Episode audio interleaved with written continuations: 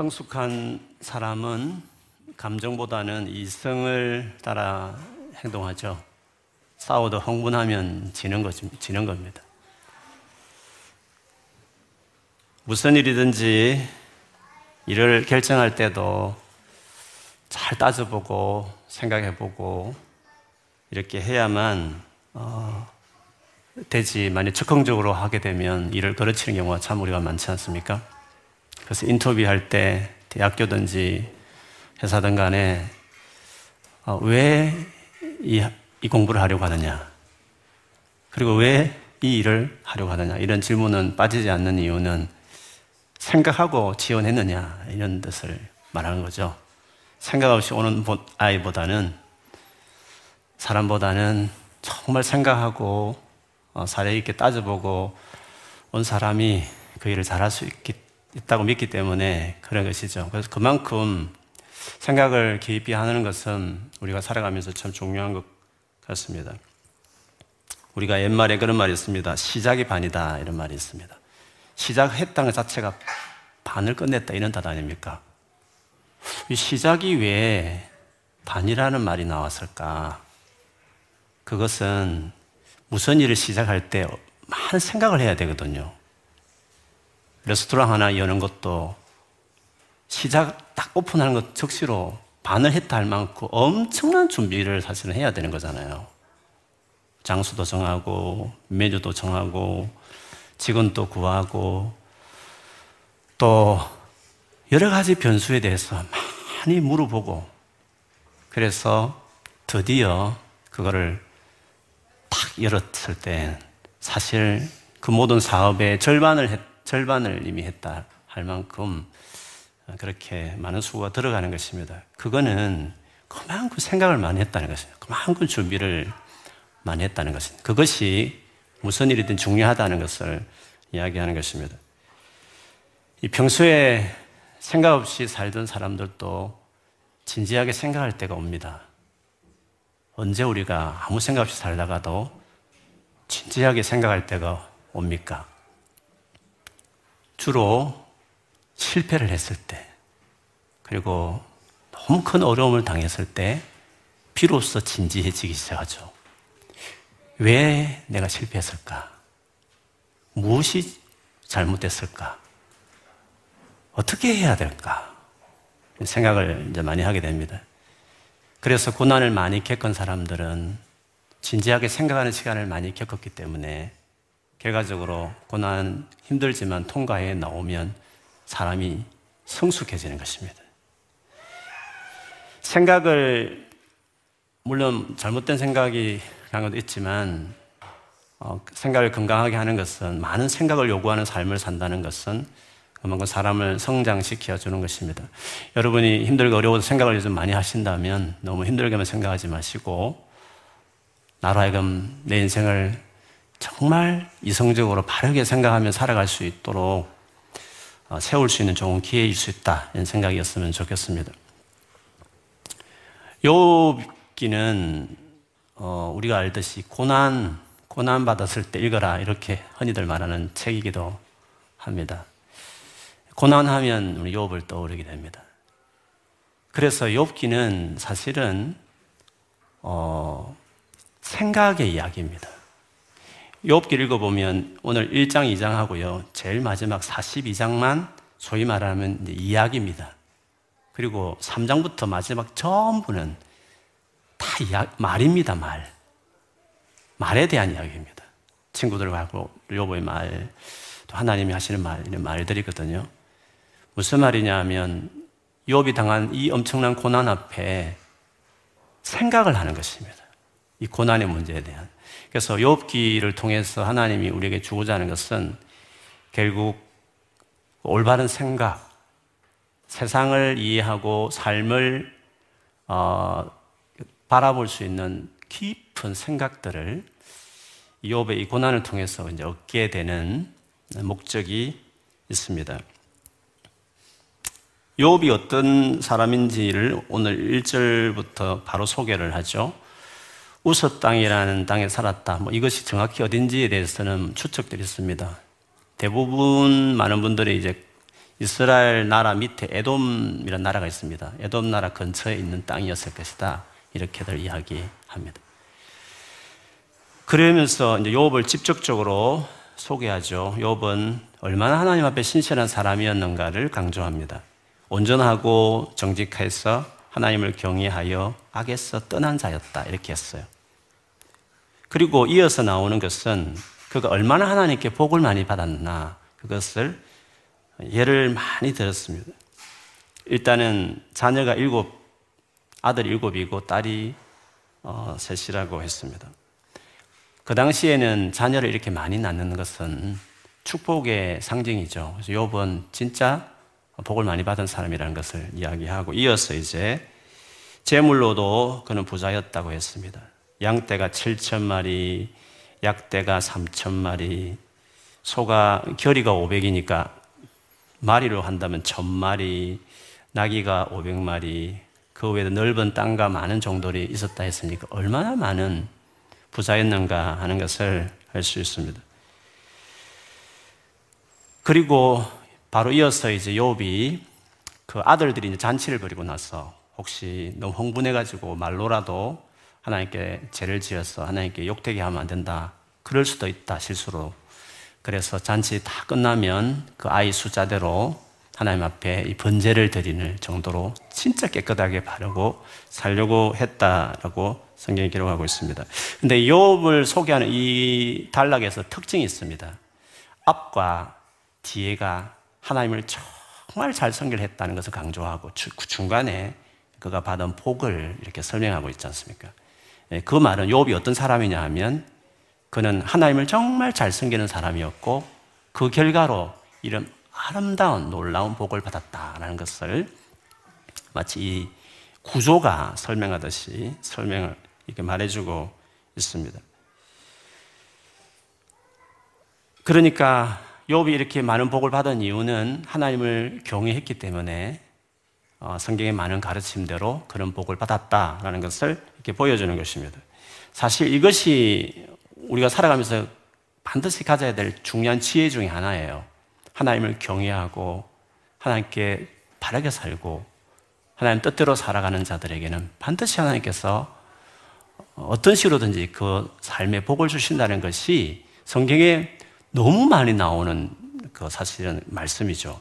그거를 아는 게 지혜죠. 그거를 몰라서 아직도 헤매는 분들이 많지만 하나님을 정말 경외하고 하나님의 말씀에 순종하는 것이 그게 지혜롭게 살아가는 음, 삶의 모습이라는 것을 아는 것이 너무 중요합니다. 그것을 가장 잘 가르쳐 주는 책이 사실은 잠언이죠. 잠언에서 그거를 너무 잘 보여줍니다. 그런데 욥기는 욥기도 유대인들에게는 지혜서 중에 하나입니다. 그러니까 욥기는 잠언과 똑같은 지혜에 관련 말씀이거든요. 근데 욥의 이야기는 고난이란 토픽을 이야기했지만 고난에 대한 걸 직접 다룬다기보다는 그 고난이란 이슈를 통해서 뭔가 하나님이 가르치고 싶은 지혜가 있는 것이에요. 그러니까 지혜에 대한 가르침이란 거죠. 욥기는. 근데 그 지혜가 뭐냐 했을 때 그것은 욥의 이 당한 고난을 통해서 그 지혜를 너무 잘 설명할 수 있는 것입니다. 엽기를 뭐 자세히 볼 수도 있지만 제가 오늘 말씀을 준비하며 느낀 거는 오늘 이것만 여러분이 잘 생각해도 엽기 전체에 그 뭐죠 흐르는 그 정신이라든지 엽기가 도대체 무슨 책인지에 대해서 이해할 수 있을 것 같아서 굳이 엽기 다시 뒤에 안 해도 되겠다는 생각이 들기도 했습니다만 엽기가 우리에게 말해주고 싶은 지혜는 자문의 지혜와 다른 겁니다. 자문의 지혜와 좀 다른 것입니다. 어쩌면 욥도 욥의 친구도 잠언식의 지혜로 살았던 사람이었습니다. 근데 그 지혜로서는 해석이 안 되는 어떤 고난을 욥이 경험한 것이죠. 그래서 그 고난을 통해서 아무리 해석을 할래 해도 이 해석이 안 되는 겁니다. 친구들하고도 대화해도 안 되고. 그래서 욥이 직접 하나님과 만나서 하면 이거를 풀어보겠다고 씨름하게 되는데 결국 하나님 나타나셔서 욥에게 이제 말씀하죠. 그래서 욥이 아 하고 자문으로 자문서에서 설명하지 않는 놀라운 지혜를 그가 발견했고 그래서 욥 기를 통해서 우리 그거를 얻는 게 정말 중요한 것입니다. 그러면 욥기에서 말하고자 하는 그 지혜가 어떤 것일까를 오늘 보여주는 것이 욥, 욥을 소개한 이후에 오늘 6절에서 12절에서 introduction처럼 그 지혜에 대한 것을 설명하기 위한 이 욥이 고난이 어떻게 시작되게 됐는지에 대한 어, 하나님과 사탄 사이 일어난 일종의 그 대화 속에서 이 욥기 주제가 도대체 무엇에 대한 것인지를 우리 힌트를 좀 찾을 수 있습니다. 이 두 번째 장면은 땅이 아니라 하늘이 이제 무대입니다. 하나님의 아들들 이러면 천사들을 이야기하는데 천사들이 하나님 앞에 서 있었는데 사탄이 하나님 앞에 왔어요. 예수님 십자가 죽음 이후에는 하늘에 떨어졌지만 그전에는 이제 왔다 갔다 할 수 있던 시대가 있었죠. 하나님께서 사탄에게 네가 어디서 왔느냐고 말을 했습니다. 그랬더니 사탄이 두루두루 전체 전세를 돌아다니면서 왔다. 그리고 세상을 잘 알죠. 우리 개인도 잘 알고. 그랬을 때 요업을 꺼내서 이제 말했습니다. 요업을 네가 주위에서 보았느냐라고 말을 했습니다. 당연히 사탄도 요업을 알죠. 그를 대개 하나님이 오늘 욥기 서두에 말하듯이 칭찬을 그렇게 했습니다. 그러자 사탄이 한 말이 있는데 그거를 눈여겨볼 필요가 있습니다. 9절부터 11절까지 내용인데요. 다시 읽어드리겠습니다. 사탄이 여호와께 대답하여 이르되 욥이 어찌 까닭 없이 하나님을 경외하리까? 욥이 뭐 이유 없이 하나님을 잘 섬기겠습니까? 다 이유가 있는 거죠. 이런 뜻이죠. 그 이유가 뭐냐면 주님이 그와 그의 집과 그의 모든 소유물을 울타리로 두르심 때문이 아니니까. 하나님이 욥과 욥의 모든 소유물을 지켜 주시니까 그래서 어, 경외하는 거죠. 이어서 주께서 그의 손으로 하는 발을 복되게 하사 그의 소유물이 땅에 넘치게 하셨습니다. 주님이 손으로 하는 그 하는 일과 복을 주셨으니까 그렇게 풍성하게 된 것이었습니다. 그렇기 때문에 이제 주의 손을 펴서 그 모든 소유물을 한번 쳐보, 쳐보십시오. 다 가져가 보십시오. 그러면 틀림없이 주를 향하여 욕하지 않겠습니까? 라고 이야기를 했습니다. 사탄의 요지는 욥이 하나님을 그렇게 경외한 이유는 주님이 잘해줬기 때문에 그렇다 이렇게 이야기를 했습니다. 그러자 하나님께서 사탄에게 그러면 네가 욥의 몸은 손대지 말고 한번 해, 정말 그런지 한번 해보라 이렇게 이야기를 하게 되죠. 그래서 이제 우리가 읽지는 않았지만 13절부터 마지막까지 쭉 보면 사람들에 의해서 혹은 자연재해를 통해서 이 두 가지를 번갈아 가면서 네 번의 끔찍한 사건이 발생함으로 앞에 언급되어 있는 모든 소유물, 자녀부터 해서 모든 소유물이 완전히 다 날아가는 그런 끔찍한 일이 이제 발생하게 됩니다. 근데 요번 그 일이 일어났을 때 어떻게 됐나? 그 1장 뒤에 가보면 도리어 땅에 엎드려서 하나님을 예배합니다. 그러면서 말하기를 내가 엄마 뱃속에 나올 때 알몸으로 나왔으니까 다시 이렇게 알몸으로 다시 돌아간다 해도 괜찮다. 처음부터 이 모든 걸 주신 일이 주신 분이 하나님이시니까 다 가져가도 괜찮다. 그럴 수 있는 분이다 하면서 하나님을 찬양했습니다. 그러면서 하나님 앞에 입으로 범죄하지 않고 사탄의 말과 다르게 하나님을 욕하지 않았게 되죠. 2장에 들어가 보면 사탄이 다시 하나님께 나옵니다. 어, 하나님께서 그 사탄에게 받지. 네 말대로 했지만 욥은 절대로 나를 욕하지 않았지 않냐. 계속 온전함을 지키지 않았냐고 말했을 때 사탄은 밀리지 않고 그 몸을 손대면 다릅니다. 사실 모든 소유라는 것이 다 몸을 위해서 있는 건데 그 중요한 몸을 손대면 어, 반드시 욕을 할 것이다고 당신은 이렇게 이야기했습니다. 좋다 그러면 그것을 한번 해보라고 했습니다. 발바닥부터 머리까지 손을 다 댔습니다. 진짜 지독하게 몸에 있는 모든 곳을 다 손을 댔죠. 종기가 터지고 그의 나중에 표현을 읽어보면 나오지만 통증도 심하고 가렵고 피부가 꺼멓게 바뀌면서 다 벗겨지고 종기에 벌레들이 들끓고 고열에 시달리고 식욕과 기력이 없어지는 때까지 완전히 죽일 수는 없으니까 스스로 자살하고 싶은 마음이 들 만큼 밑에부터 위에까지 다 손을 대는 엄청난 고통을 어, 뼈와 몸과 모든 것을 할 것 없이 다 그렇게 했습니다. 그 모습을 지켜본, 가까이 지켜본 그 아내가 아직도 하나님을 믿느냐. 차라리 하나님 욕하고 자살해라. 죽어버려라. 이렇게 이야기를 하죠. 하나님을 욕해라. 사탄이 기대했던 그거를 그 아내 입에서 나왔습니다. 그러나 욥은 네가 어리석은 여자다라고 말하면서 하나님께 복을 받았으면 화를 받을 수도 있는 것이다 하면서 역시 하나님께 입으로 죄를 짓지 않았습니다.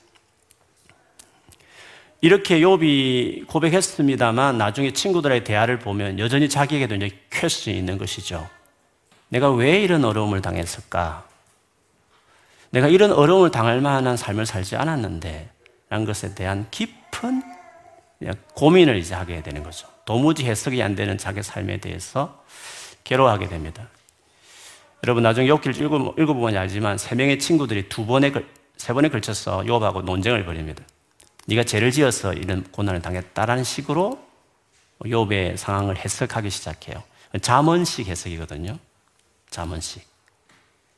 이런 흉측한 일을 만났다는 것은 네가 잘못 살았을 것 같다라는 이 자문 원인과 결과의 이 카테고리로 욥의 인생을 해석하기 시작하는 거죠. 욥은 욥도 그렇게 살았었습니다. 그런데 나의 케이스는 아니다. 자문식으로 해석할 수 없는 게 있다. 라고 하면서 어, 끊임없이 자기 변호하듯이 이제 이야기를 하기 시작해요. 친구들하고 말이 더 이상 통하지 않으니까 하나님을 직접 내가 만나야 되겠다. 라고까지 나아가게 됩니다. 그리고 나중에 하나님이 나타나셨죠. 그리고 욥에게 어, 길게 몇 장에 걸쳐서 말씀을 하기 시작합니다. 근데 욥이 그 말을 듣고 회개를 해요. 해결을 합니다. 그런데 하나님이 욥에게 한 말을 쭉 들어보면 욥이 네가 왜 고난을 당했는지에 대한 이유를 설명하지 않으셨습니다. 친구들처럼 설명도 안 하시고 자기가 어떻게 온 만물을 다스리고 있는지에 대한 이야기만 쭉 정확하게 말씀을 하셨습니다. 예를 들면 까마귀 새끼가 이렇게 울 때 까마귀 새끼를 누가 먹이는지 아니? 그리고 농부가 이렇게 덩치 큰 그 황소를 어, 이리야 하면서 이렇게 밭을 갈 때 그 덩치 큰 황소가 그 조그만 농부의 말을 듣고 그대로 이렇게 밭을 가는데 그 이유가 뭔지 아니? 그리고 바닷물이 이렇게 쭉 철렁철렁 하다가 어느 선에서 또 뒤로 이렇게 물러가는데 그 경계선을 누가 정했는지 아느냐? 뭐 이런 식의 말씀들을 그의 수많은 하나님께서 이 온 우주와 자연만물에 하시고 있는 일들을 설명을 하셨습니다. 근데 그 말을 딱 듣고 욥이 회개를 한다는 거죠. 그러면 도대체 욥기에서 말하려고 하는 지혜는 뭘까? 우리가 세상을 살아가면서 반드시 깨달아야 될 하나님께서 깨닫기 원하시는 어, 생각이 뭘까? 그거를 우리가 욕기를 통해서 결국 알아야 되는 것이죠. 신앙에는 제가 종종 나누게 되면 신앙에는 세 가지 단계가 있습니다. 제일 첫 번째는 자기가 원하는 것을 하나님이 이루어 주세요. 라는 소위 말하면 자기가 원하고 바라는 욕심을 하나님이 이루어 주기 위해서 열심히 주님을 찾는 사람이 있어요. 이거는 어린아이 같은 신앙이죠. 아니면 예수 안 믿는 모든 이방의 종교는 다 그게 중요한 메인이죠. 우리도 믿지만 어릴 때는 그럴 수 있습니다. 우리 가난 아이들 보면 다 자기를 위해 달라고 하니까 믿음이 어릴 때도 그럴 수 있습니다. 뭐 믿음이 커도 언젠가는 항상 우리 구하면 살지만 그게 메인이 될 때가 있는 거죠. 두 번째는 두 번째 단계는 하나님의 뜻대로 살고자 하는 열망이 있어요. 자기 뜻을 이루어 달라는 게 아니라 하나님의 뜻대로 살고자 하는 마음이 간절해질 때가 있다는 거죠. 왜냐하면 하나님 뜻대로 사는 것이 인생의 복된 길이라는 것을 이제 깨달은, 것, 깨달은 것입니다. 내가 계획하고 내가 원하는 것을 하나님께 도와주어야만 행복한 게 아니라 하나님의 뜻대로 계획대로 살아가는 것이 진짜 행복한 거다. 이거를 이제 여러 가지 이제 고난을 살면서 깨닫게 된 거죠. 아무리 내가 똑똑해서 머리 굴려봐야 인생이 피곤하거나 깨닫고 하나님의 뜻이 뭔지를 알고 싶고 하나님 뜻대로 살고 싶은 마음이 이제 간절해지는 것입니다. 욥의 욥의 신앙은 이 두 번째 단계 중에서 높은 단계죠. 하나님 뜻대로 살아야 된다. 죄짓지 말아야 된다. 정말 하나님 말씀대로 순종하며 살아야 된다. 혹시 죄를 지었으면 어떡하지 싶어서 자녀들 위해 제사를 드리면서 그리고 진짜 하나님은 그 욥의 자기를 경외하고 온전하게 살아가는 그 모습을 보면서 복을 주셨다는 것을 서도에서 살펴봤습니다. 욥은 더 신앙이 깊어서 설사 이 복을 다 가져간다 치더라도 하나님을 뜻대로 살고자 하고 하나님을 경외하는 마음은 여전히 변함없었죠.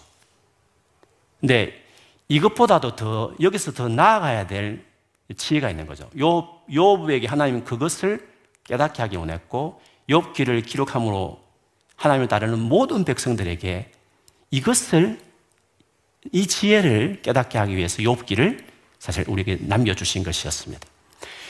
욥기에서 말해주고 싶은 지혜는 뭐냐는 것입니다. 세 번째 단계입니다. 그것은 내가 하나님 뜻대로 살아가려고 하는 나의 노력, 헌신, 열심보다도 더 중요한 것이 뭐냐 하면 하나님의 은혜라는 것입니다.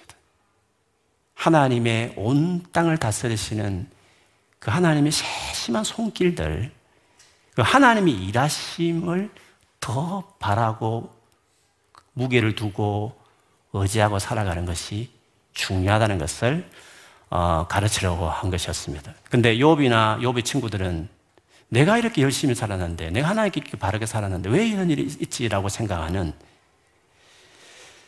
첫 번째 단계는 뭐 자기 욕심대로 살아가는 거니까 자기 중심적이잖아요.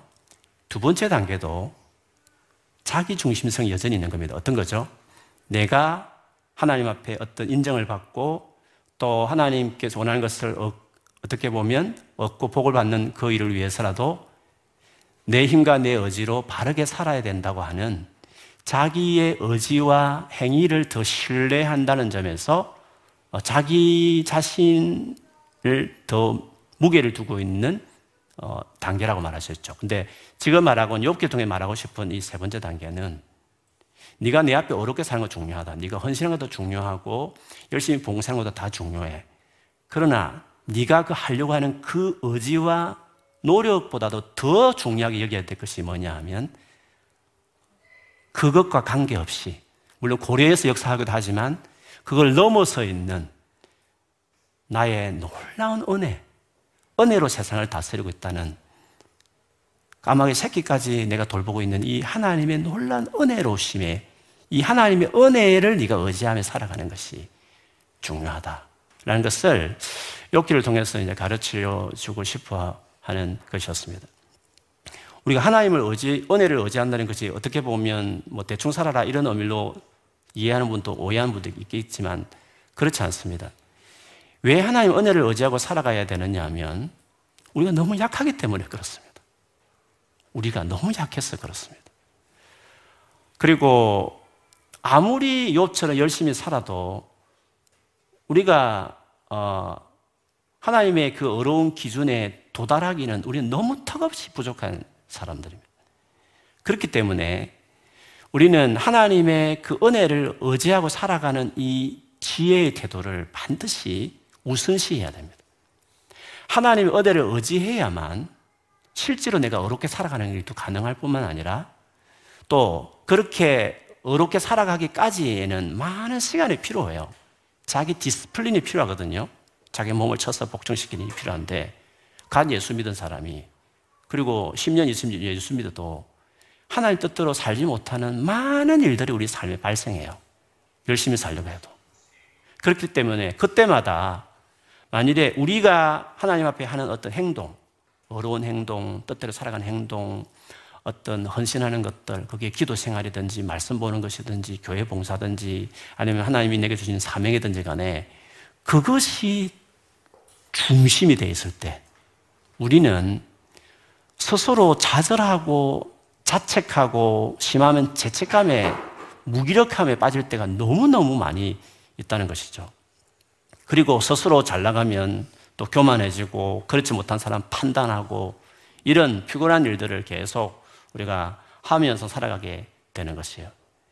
그러지 말고 이 하나님의 은혜, 하나님의 그 자비로우심이 그것이 근거해서 온 땅을 다스린다는 그것에 무게를 두기 시작할 때 우리가 수많은 부족함을 나 자신을 보면서 이렇게 한심스러운 모습이 있을 때마다 그것 때문에 좌절하거나 실망하지 않고 그것을 인정하면서 하나님의 은혜를 계속 구하는 바라보는 어, 그런 가운데서도 넘어지지 않고 어, 주님을 계속 찾는 그 일을 할 수가 있는 것입니다.